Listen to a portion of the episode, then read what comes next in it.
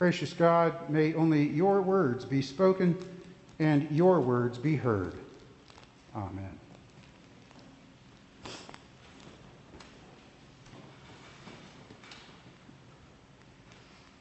This Sunday, the first Sunday after Pentecost Sunday, is what the church calendar calls Trinity Sunday. And Trinity Sunday is a day to commemorate or to celebrate that the one and holy, undivided God has been revealed to us as a trinity of persons. Using the metaphorical language of the Nicene Creed, and remembering that all language about God is metaphorical, more about that in a minute, we say in the creeds that we believe God has revealed God's self to us as Father, Son, and Holy Spirit. A trinity of persons in one undivided being, God. Trinity Sunday is the only feast day in the year when we're not celebrating an event such as Easter or Pentecost or Christmas. And it's not a day that we're celebrating a person such as a saint, but rather a doctrine, a theological concept, or an idea. Trinity.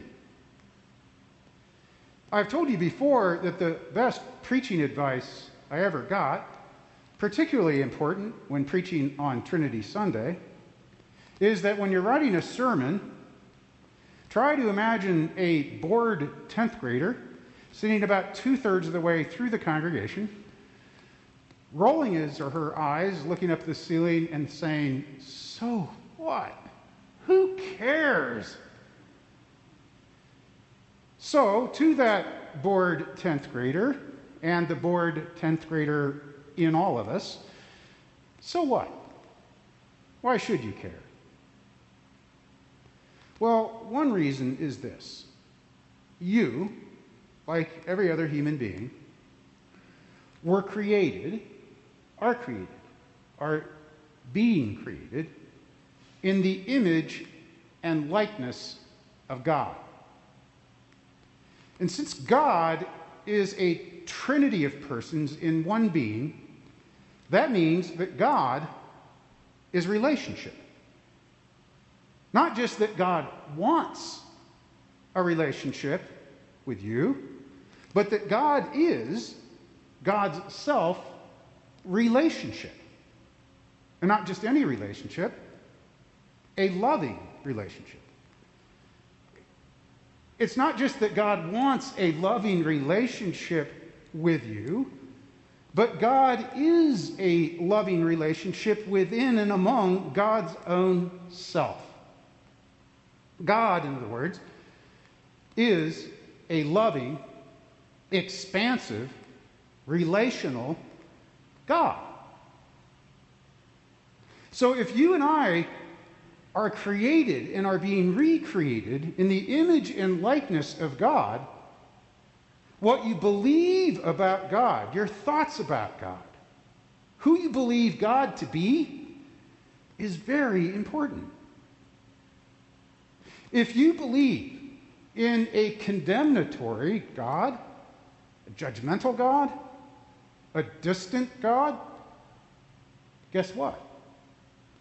You will move in the direction of condemnation, distancing, and judgment we become what we worship. If, however, you believe that God is a loving, expansive, relational God, you'll move in the direction of loving, expansiveness. What we think about God is important. Which is why efforts by theologians and liturgists to expand our language that we use beyond the traditional male dominated language is so important. All metaphors that we use about anything are inadequate. And that's because all metaphors fall short of the reality that they're trying to convey. And so all metaphors are problematic.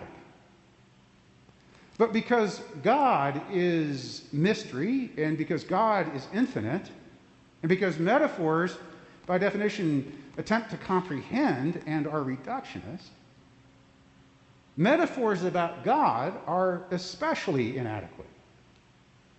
And the metaphor, metaphorical language used in the creeds of Father and Son, precisely because that language is so evocative, can be particularly problematic for some.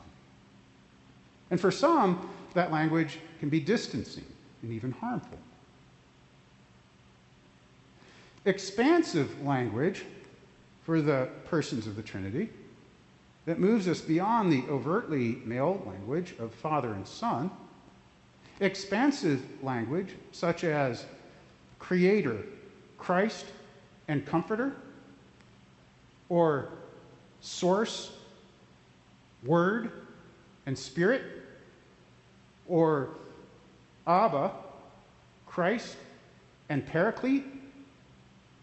Such language is helpful and can even be healing as long as we bear in mind that that language, too, has its own limitations. And here's what I mean by that. Because God is who God is, regardless of what or anything God does, God cannot be reduced to any role or function or activity that God does. Again, so what? Who cares? Why does this matter? What difference does all this make?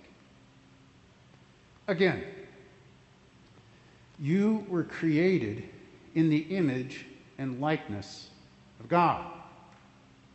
That means not only that you were created to be in loving relationship, it means that you are who you are. You are beloved of God. You are loved by God. There is nothing that you can do to make God love you more or to make God love you less. And you cannot be reduced to what roles or functions or activities you do or do not do.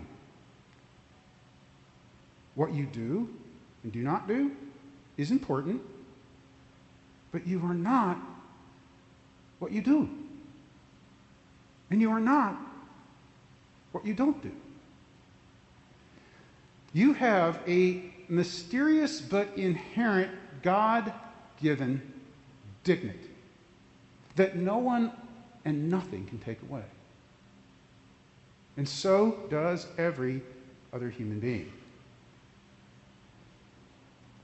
A fascinating thing about the advances that we've made in artificial intelligence, the Siris and the Alexas of this world that sound more and more like humans, is that the more that we treat machines like humans, talking to them and engaging with them and even giving them names, the more we treat humans like machines, using them, referring to them by function instead of as a person.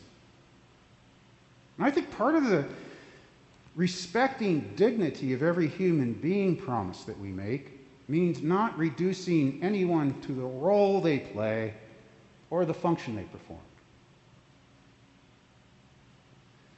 And one final reason that bored 10th grader or the bored 10th grader inside of you right now, one more reason we should care about Trinity Sunday is that I think that Trinity Sunday can be a good corrective for modern day Christians a good corrective to overconfidence. As Nicodemus finds out in today's gospel, the more we learn about God from Jesus, the less certain and the more curious we become. The more we learn about God from Jesus, the less certain and more curious we become. God is mystery. And God, as mystery, can be a good corrective to too much certainty of opinion, too much sanctimoniousness, too much self righteousness. And if you're thinking right now, yeah, I hate that in other people, I hate that in Christians, you are spectacularly missing the point.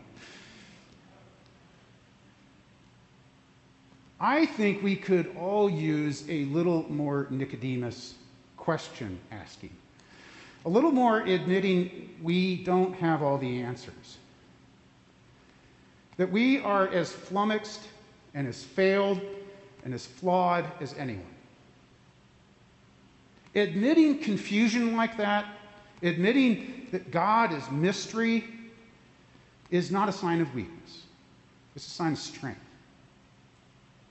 And it does not mean that we don't believe anything or that we cannot take action as a result of our beliefs.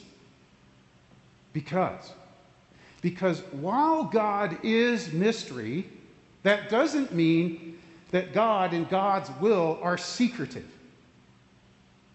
From the book of Genesis right through the book of Revelation, God reveals God's self and God's desires.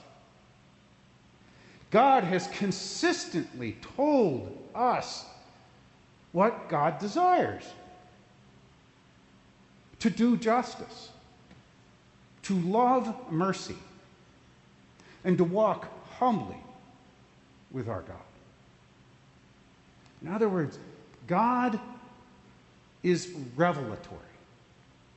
God reveals God's self and God's priorities. Practically speaking, that means that you and I, created in the image and likeness of God, that means that we are not called to be spiritual, but rather we are called to reveal, reveal, bear the fruits of the Spirit in our lives. The fruits of the Spirit are to become evidenced in our lives visible, tangible, tasty. And the fruits of the Spirit are love, joy,